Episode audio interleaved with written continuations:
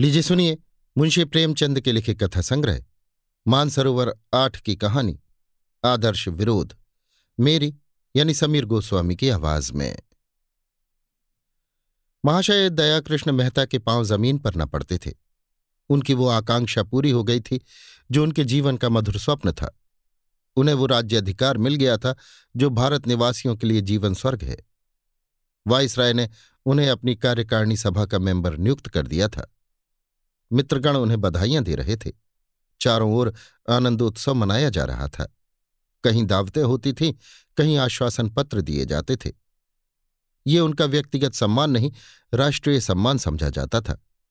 अंग्रेज़ अधिकारी वर्ग भी उन्हें हाथों हाथ लिए फिरता था। महाशय दयाकृष्ण लखनऊ के एक सुविख्यात बैरिस्टर थे। बड़े उदार हृदय, राजनीति में कुशल तथा प्रजाभक्त थे। सदैव सार्वजनिक कार्यों में तल्लीन रहते थे। समस्त देश में शासन का ऐसा निर्भय तत्वानिवेशी, ऐसा निष्प्रह समालोचक न था और न प्रजा का ऐसा सूक्ष्मदर्शी, ऐसा विश्वसनीय और ऐसा सहृदय बंधु। समाचार पत्रों में इस नियुक्ति पर खूब टीकाएँ हो रही थी। एक ओर से आवाज़ आ रही थी, हम गवर्नमेंट को इस चुनाव पर बधाई नहीं दे सकते। दूसरी ओर के लोग कहते थे, ये सरकारी उदारता और प्रजाहित चिंता का सर्वोत्तम प्रमाण है।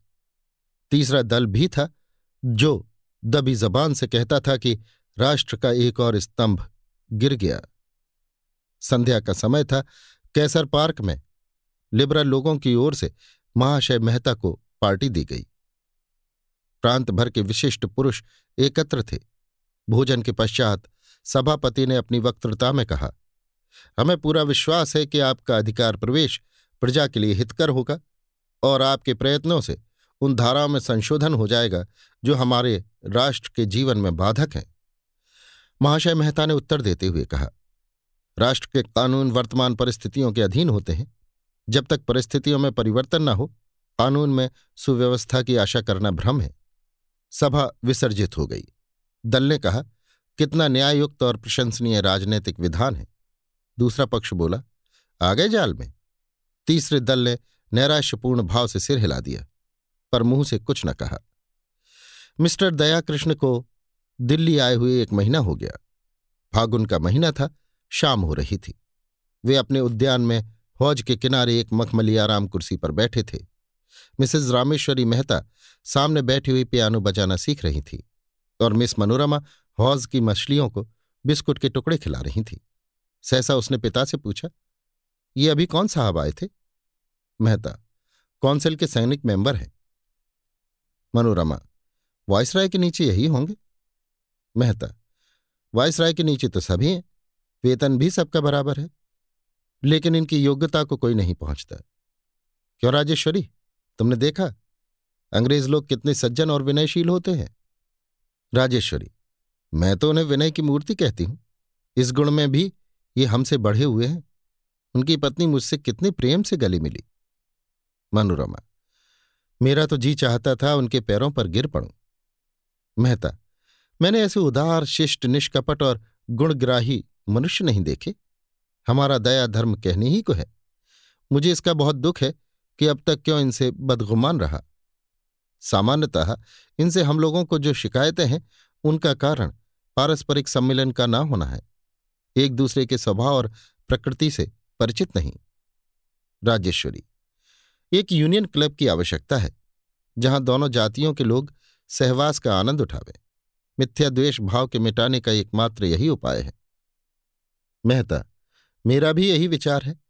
घड़ी देखकर, सात बज रहे हैं, व्यवसाय मंडल के जलसे का समय आ गया। भारत निवासियों की विचित्र दशा है। ये समझते हैं कि हिंदुस्तानी मेंबर काउंसिल में आते ही हिंदुस्तान के स्वामी हो जाते हैं और जो चाहे स्वच्छंदता से कर सकते हैं। आशा की जाती है कि वे शासन की प्रचलित नीति को पलट दें, नया आकाश और नया सूर्य बना दें। उन सीमाओं पर विचार नहीं किया जाता है जिनके अंदर मेंबरों को काम करना पड़ता है। राजेश्वरी, इसमें उनका दोष नहीं। संसार की ये रेत है कि लोग अपनों से सभी प्रकार की आशा रखते हैं। अब तो कौंसिल के आधे मेंबर हिंदुस्तानी हैं। क्या उनकी राय का सरकार की नीति पर असर नहीं हो सकता? मेहता अवश्य हो सकता है और हो रहा है, किंतु उस नीति में परिवर्तन नहीं किया जा सकता। आधे नहीं, अगर सारे मेंबर हिंदुस्तानी हों तो भी वे नई नीति का उद्घाटन नहीं कर सकते। वे कैसे भूल जाएँ कि काउंसिल में उनकी उपस्थिति केवल सरकार की कृपा और विश्वास पर निर्भर है? उसके अतिरिक्त वहाँ आकर उन्हें आंतरिक अवस्था का अनुभव होता है और जनता की अधिकांश शंकाएँ असंगत प्रतीत होने लगती हैं। पद के साथ उत्तरदायित्व का भारी बोझ भी सिर पर आ पड़ता है। किसी नई नीति की सृष्टि करते हुए उनके मन में ये चिंता उठनी स्वाभाविक है कि कहीं उसका फल आशा के विरुद्ध न हो। यहाँ वस्तुतः उनकी स्वाधीनता नष्ट हो जाती है। उन लोगों से मिलते हुए भी झिझकते हैं जो पहले इनके सहकारी थे, पर अब अपने उच्छृंखल विचारों के कारण सरकार की आँखों में खटक रहे हैं। अपनी वक्तृताओं में न्याय और सत्य की बातें करते हैं और सरकार की नीति को हानिकर समझते हुए भी उसका समर्थन करते हैं। जब इसके प्रतिकूल वे कुछ कर ही नहीं सकते तो इसका विरोध करके अपमानित क्यों बने? इस अवस्था में यही सर्वोचित है कि शब्दाडंबर से काम लेकर अपनी रक्षा की जाए। और सबसे बड़ी बात यह है कि ऐसे सज्जन, उदार, नीतिज्ञ शुभचिंतकों के विरुद्ध कुछ कहना या करना मनुष्यत्व और सद्व्यवहार का गला घोंटना है। ये लो मोटर आ गई। चलो व्यवसाय मंडल में लोग आ गए होंगे। ये लोग वहाँ पहुँचे तो करतल ध्वनि होने लगी। सभापति महोदय ने एड्रेस पढ़ा, जिसका निष्कर्ष ये था कि सरकार को उन शिल्प कलाओं की रक्षा करनी चाहिए, जो अन्य देशीय प्रतिद्वंदिताओं के कारण मिटी जाती हैं। राष्ट्र की व्यावसायिक उन्नति के लिए नए नए कारखाने खोलने चाहिए और जब वे सफल हो जावें तो उन्हें व्यावसायिक संस्थाओं के हवाले कर देना चाहिए। उन कलाओं की आर्थिक सहायता करना भी उसका कर्तव्य है, जो अभी शैशवावस्था में है, जिससे जनता का उत्साह बढ़े। मेहता महोदय ने सभापति को धन्यवाद देने के पश्चात सरकार की औद्योगिक नीति की घोषणा करते हुए कहा, आपके सिद्धांत निर्दोष हैं, किंतु उनको व्यवहार में लाना नितांत दुस्तर है। गवर्नमेंट आपको सम्मति प्रदान कर सकती है, लेकिन व्यावसायिक कार्यों में अग्रसर बनना जनता का काम है। आपको स्मरण रहना चाहिए कि ईश्वर भी उन्हीं की सहायता करता है जो अपनी सहायता आप करते हैं। आप में आत्मविश्वास, औद्योगिक उत्साह का बड़ा अभाव है। पग पग पर सरकार के सामने हाथ फैलाना अपनी अयोग्यता और अकर्मण्यता की सूचना देना है। दूसरे दिन समाचार पत्रों में इस वक्तृता पर टीकाएँ होने लगी। एक दल ने कहा, मिस्टर मेहता की स्पीच ने सरकार की नीति को बड़ी स्पष्टता और कुशलता से निर्धारित कर दिया है। दूसरे दल ने लिखा हम मिस्टर मेहता की स्पीच पढ़कर स्तंभित हो गए। व्यवसाय मंडल ने वही पथ ग्रहण किया जिसके प्रदर्शक स्वयं मिस्टर मेहता थे। उन्होंने इस लोकोक्ति को चरितार्थ कर दिया कि नमक की खान में जो कुछ जाता है, नमक हो जाता है। तीसरे दल ने लिखा, हम मेहता महोदय के सिद्धांत से पूर्ण सहमत हैं कि हमें पग पग पर सरकार के सामने दीन भाव से हाथ न फैलाना चाहिए। ये वक्तृता उन लोगों की आँखें खोल देंगी जो कहते हैं कि हमें योग्यतम पुरुषों को कौंसिल में भेजना चाहिए। व्यवसाय मंडल के उन सदस्यों पर दया आती है, जो आत्मविश्वास का उपदेश ग्रहण करने के लिए कानपुर से दिल्ली गए थे। चैत का महीना था। शिमला आबाद हो चुका था। मेहता महाशय अपने पुस्तकालय में बैठे हुए कुछ पढ़ रहे थे कि राजेश्वरी ने आकर पूछा, ये कैसे पत्र हैं? मेहता, ये आय व्यय का मसविदा है। आगामी सप्ताह में कौंसिल में पेश होगा। इसमें कई मदें ऐसी हैं जिन पर मुझे पहले भी शंका थी और अब भी है। अब समझ में नहीं आता कि इस पर अनुमति कैसे दूँ। ये देखो, तीन करोड़ रुपए उच्च कर्मचारियों की वेतन वृद्धि के लिए रखे गए हैं। यहाँ कर्मचारियों का वेतन पहले से ही बढ़ा हुआ है।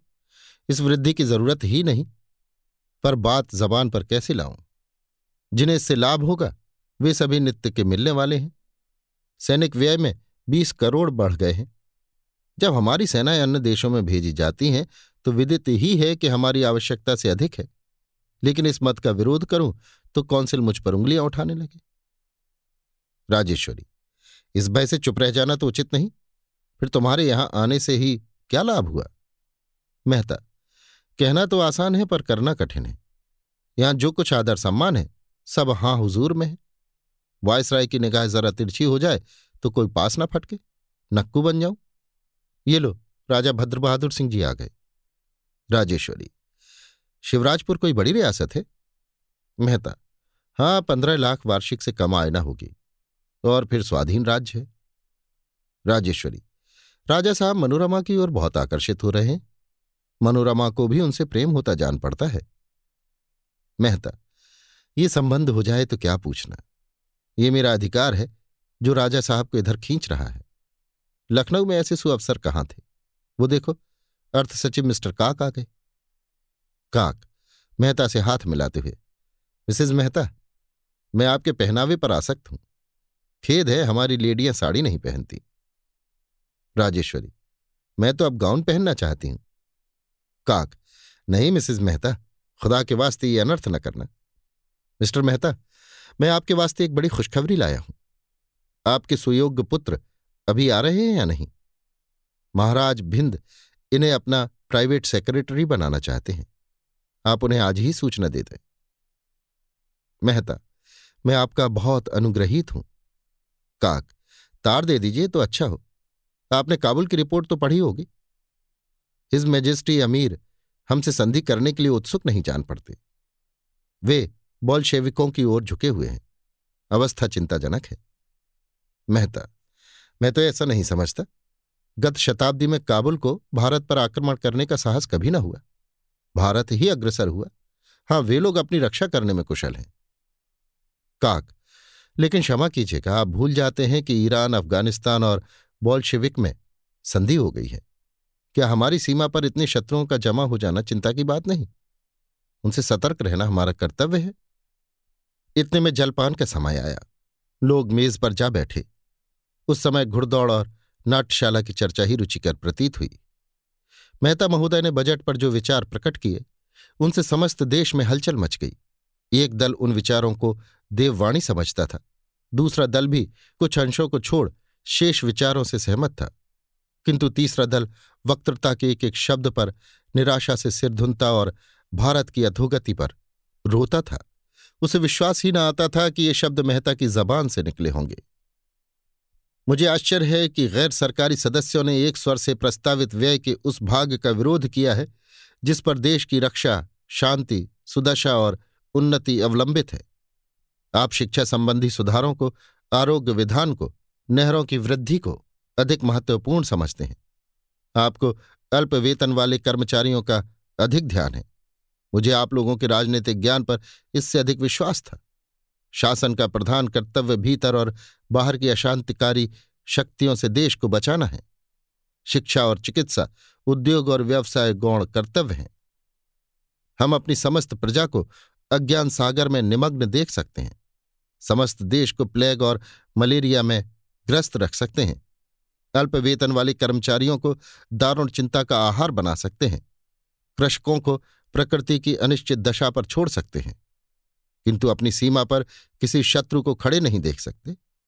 अगर हमारी आय संपूर्णतः देश रक्षा पर समर्पित हो जाए तो भी हमको आपत्ति न होनी चाहिए। आप कहेंगे, इस समय किसी आक्रमण की संभावना नहीं है। मैं कहता हूँ, संसार में असंभव का राज है। हवा में रेल चल सकती है, पानी में आग लग सकती है, वृक्षों में वार्तालाप हो सकता है, जड़ चैतन्य हो सकता है। क्या ये रहस्य नित्य प्रति हमारी नज़रों से नहीं गुजरते? आप कहेंगे राजनीतिज्ञों का काम संभावना के पीछे दौड़ना नहीं, वर्तमान और निकट भविष्य की समस्याओं को हल करना है। राजनीतिज्ञों के क्या कर्तव्य है, मैं इस बहस में नहीं पढ़ना चाहता। लेकिन इतना तो सभी मानते हैं कि पथ्य औषधि सेवन से अच्छा होता है। आपका केवल यही धर्म नहीं कि सरकार के सैनिक व्यय का समर्थन करें, बल्कि ये मंतव्य आपकी ओर से पेश होना चाहिए। आप कहेंगे कि स्वयंसेवकों की सेना बढ़ाई जाए। सरकार को हाल के महासंग्राम में इसका बहुत ही खेदजनक अनुभव हो चुका है। शिक्षित वर्ग विलास प्रिय साहसीन और स्वार्थ सेवी है। देहात के लोग शांति प्रिय संकीर्ण हृदय। मैं भीरू न कहूँगा, और गृह सेवी है। उनमें वो आत्मत्याग कहाँ? वो वीरता कहाँ? अपने पुरखों की वो वीरता कहाँ? और शायद मुझे ये याद दिलाने की ज़रूरत नहीं कि किसी शांति प्रिय जनता को आप दो चार वर्षों में रणकुशल और समर प्रवीण नहीं बना सकते। जेठ का महीना था, लेकिन शिमले में न लू की ज्वाला थी और न धूप का ताप। महाशय मेहता विलायती चिट्ठियाँ खोल रहे थे। बालकृष्ण का पत्र देखते ही फड़क उठे, लेकिन जब उसे पढ़ा तो मुखमंडल पर उदासी छा गई। पत्र लिए हुए राजेश्वरी के पास आए। उसने उत्सुक होकर पूछा, बाला का पत्र आया? मेहता, हाँ, ये है। राजेश्वरी। कब आ रहे हैं। मेहता आने जाने के विषय में कुछ नहीं लिखा। बस सारे पत्र में मेरे जाति द्रोह और दुर्गति का रोना है। उसकी दृष्टि में मैं जाति का शत्रु, धूर्त, स्वार्थांध, दुरात्मा, सब कुछ हूँ। मैं नहीं समझता कि उसके विचारों में इतना अंतर कैसे हो गया। मैं तो उसे बहुत ही शांत प्रकृति, गंभीर, सुशील, सचरित्र और सिद्धांत प्रिय नवयुवक समझता था और उस पर गर्व करता था। और फिर ये पत्र लिखकर ही उसे संतोष नहीं हुआ। उसने मेरी स्पीच का एक विस्तृत विवेचन, एक प्रसिद्ध अंग्रेज़ी पत्रिका में छपवाया है। इतनी कुशल हुई कि लेख अपने नाम से नहीं लिखा। नहीं तो मैं कहीं मुँह दिखाने योग्य न रहता। हलुम नहीं ये किन लोगों की कुसंगति का फल है। महाराज भिंद की नौकरी उसके विचार में गुलामी है। राजा भद्र बहादुर सिंह के साथ मनोरमा का विवाह घृणित और अपमानजनक है। उसे इतना साहस कि मुझे धूर्त मक्कार ईमान बेचने वाला कुलद्रोही कहे, ये अपमान मैं उसका मुँह नहीं देखना चाहता। राजेश्वरी, लाओ जरा इस पत्र को मैं भी देखूँ। वो तो इतना मुँह फटना था। ये कहकर उसने पति के हाथ से पत्र लिया और एक मिनट में आद्यांत पढ़कर बोली, ये सब कटु बातें कहाँ हैं? मुझे तो इसमें एक भी अपशब्द नहीं मिलता। मेहता, भाव देखो, शब्दों पर न जाओ। राजेश्वरी, जब तुम्हारे और उसके आदर्शों में विरोध है तो उसे तुम पर श्रद्धा क्यों कर हो सकती है? लेकिन मेहता महोदय जामे से बाहर हो रहे थे। राजेश्वरी की सहिष्णुतापूर्ण बातों से वे और जल उठे। दफ्तर में जाकर उसी क्रोध में पुत्र को पत्र लिखने लगे, जिसका एक एक शब्द छुरी और कटार से भी ज़्यादा तीखा था। उपर्युक्त घटना के दो सप्ताह पीछे मिस्टर मेहता ने विलायती डाक खोली तो बालकृष्ण का कोई पत्र न था। समझे मेरी चोटें काम कर गईं। आ गया सीधे रास्ते पर। तभी तो उत्तर देने का साहस नहीं हुआ। लंदन टाइम्स की चिट फाड़ी। इस पत्र को बड़ी चाव से पढ़ा करते थे और तार की खबरें देखने लगे। सहसा उनके मुँह से एक गाह निकली। पत्र हाथ से छूटकर गिर पड़ा। पहला समाचार था, लंदन में भारतीय देशभक्तों का जमाव। ऑनरेबल मिस्टर मेहता की वक्तृता पर असंतोष, मिस्टर बालकृष्ण मेहता का विरोध और आत्महत्या। गत शनिवार को बैक्सटन हॉल में भारतीय युवकों और नेताओं की एक बड़ी सभा हुई। सभापति मिस्टर तालिबिजा ने कहा, हमको बहुत खोजने पर भी काउंसिल के किसी अंग्रेज़ मेंबर की वक्तृता में ऐसे मर्मभेदी, ऐसे कठोर शब्द नहीं मिलते। हमने अब तक किसी राजनीतिज्ञ के मुख से ऐसे भ्रांतिकारक, ऐसे निरंकुश विचार नहीं सुने। इस वक्तृता ने सिद्ध कर दिया कि भारत के उद्धार का कोई उपाय है तो वो स्वराज्य है, जिसका आशय है मन और वचन की पूर्ण स्वाधीनता। क्रमागत उन्नति यानी इवोल्यूशन पर से यदि हमारा एतबार अब तक नहीं उठा था तो अब उठ गया। हमारा रोग असाध्य हो गया है। अब ये चूर्ण और अवलेहों से अच्छा नहीं हो सकता। उससे निवृत्त होने के लिए हमें कायाकल्प की आवश्यकता है। ऊँचे राजपद हमें स्वाधीन नहीं बनाते, बल्कि हमारी आध्यात्मिक पराधीनता को और भी पुष्ट कर देते हैं। हमें विश्वास है कि ऑनरेबल मिस्टर मेहता ने जिन विचारों का प्रतिपादन किया है, उन्हें वे अंतःकरण से मिथ्या समझते हैं। लेकिन सम्मान, लालसा, श्रेय, प्रेम और पदानुराग ने उन्हें अपनी आत्मा का गला घोंटने पर बाध्य कर दिया है। किसी ने उच्च स्वर से कहा यह मिथ्या दोषारोपण है। लोगों ने विस्मित तो होकर देखा तो मिस्टर बालकृष्ण अपनी जगह पर खड़े थे। क्रोध से उनका शरीर काँप रहा था। वे बोलना चाहते थे, लेकिन लोगों ने उन्हें घेर लिया और उनकी निंदा और अपमान करने लगे। सभापति ने बड़ी कठिनाई से लोगों को शांत किया, किंतु मिस्टर बालकृष्ण वहाँ से उठकर चले गए। दूसरे दिन जब मित्रगण बालकृष्ण से मिलने गए तो उसकी लाश फर्श पर पड़ी हुई थी। पिस्तौल की दो गोलियाँ छाती से पार हो गई थीं। मेज पर उनकी डायरी खुली पड़ी थी, जिस पर ये पंक्तियाँ लिखी हुई थीं। आज सभा में मेरा गर्व दलित हो गया।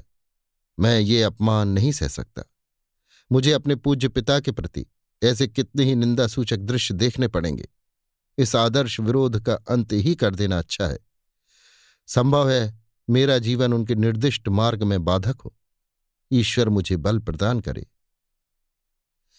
अभी आप सुन रहे थे मुंशी प्रेमचंद के लिखे कथा संग्रह, मानसरोवर आठ की कहानी, आदर्श विरोध, मेरी यानी समीर गोस्वामी की आवाज़ में।